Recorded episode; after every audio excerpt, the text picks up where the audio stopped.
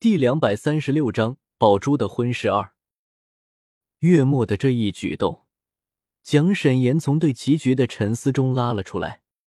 沈岩看着阿九，愣了一会神，不过很快的就恢复了平常的神态。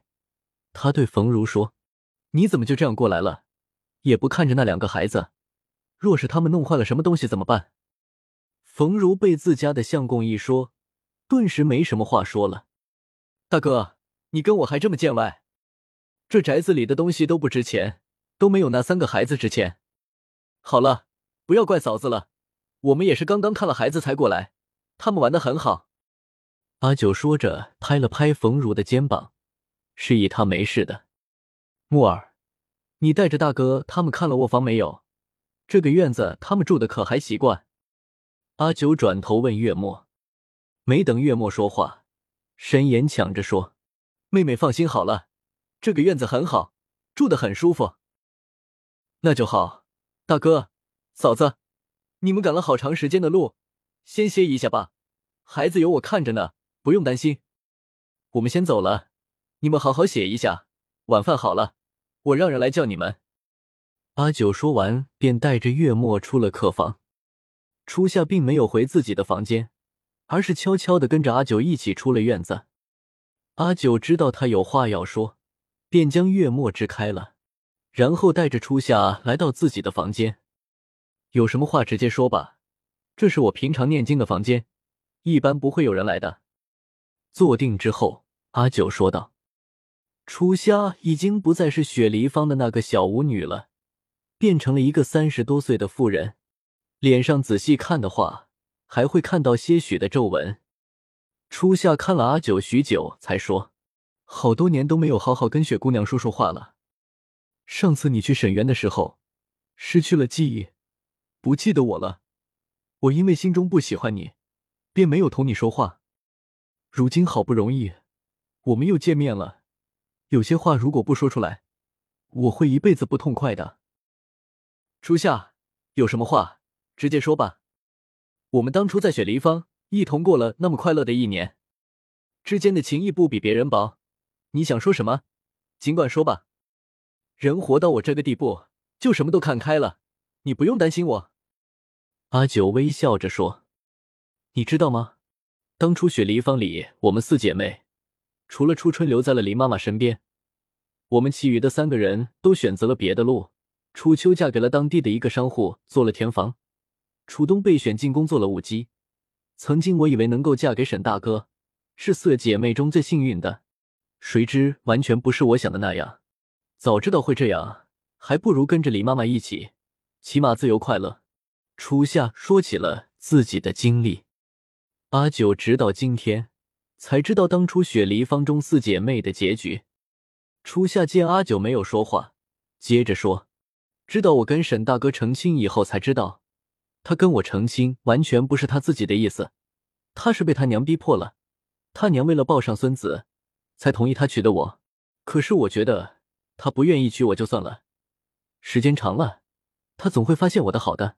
可是我错了，他把我娶回家后，根本就不来我的房里，就连去如姐姐的房里，也都是被他娘逼迫着去的。后来如姐姐有了身孕，他便一直睡书房。初夏。这些是你们家的家务事，而且都已经过去好多年了。你跟我说这些做什么？阿九实在不想牵涉到别人的家务事中去。初夏冷冷的笑了几声。我跟你说这些，当然是因为这些都是因为你而起。沈岩的心里只有你，一直以来都只有你。我虽然嫁给了他，可是他从来没碰过我，这么多年了，从来都没有。所以我恨你。恨死你了！阿九摇了摇头说：“你恨我，初冬也恨我，你们都觉得我是个好命的人，能够得到那么多男人的眷顾。可是我的难处谁能懂？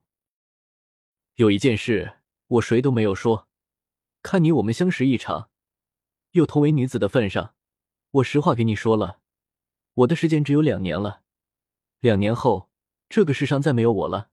你看你。”你多幸运，起码你可以好好的一直活下去。而我呢，我也恨很命运的作弄。可是恨有什么用？还是学着去接受、去包容吧。初夏听了很是惊讶，这怎么可能？你看起来这么年轻，怎么会这样？阿九笑了笑说：“初夏，你要记住，这世上没有谁是绝对幸运的。你恨我，恨我夺走了你丈夫的心，可是你有没有看见过自己拥有的？你拥有一个安宁的家，拥有平静的生活，拥有健康的身体。”拥有可以做你喜欢的事情的时间，一个人活着的时候可以做的事情那么多，为什么非要选择恨呢？我能做什么？我什么都没有，没有孩子，没有丈夫，出身也不好，什么都没有。初夏落寞的说。阿九摇了摇头说：“不，你拥有的东西很多，学堂里的孩子都是你的孩子，你虽然没有得到丈夫的爱。”可是你天天陪在他身边，这样不好吗？你可以读书，去体味书中的真理，去开发自己的认知，去体味生命中美妙的事情。可以学着男人们写文章，将自己的感悟写进去。自古以来，女诗人有很多，她们和男人一样的了不起。初夏，你可以做的事情很多，为什么要拿这么好的时间来恨呢？初夏没有说话，沉思了片刻，说：“徐姐姐。”我真的可以那样吗？阿九点了点头，说：“可以，你的生命是你自己了，你想做什么都可以。”初夏又沉默了许久，最后才说：“你害得我这么多年来，从没有开心的生活过，我不会感谢你的。不过，经过刚才的谈话，我不恨你了。谢谢你，初夏，你是个聪明的女子，你比初冬要幸运。”阿九笑了笑说：“初夏不解的问：‘你见过初冬？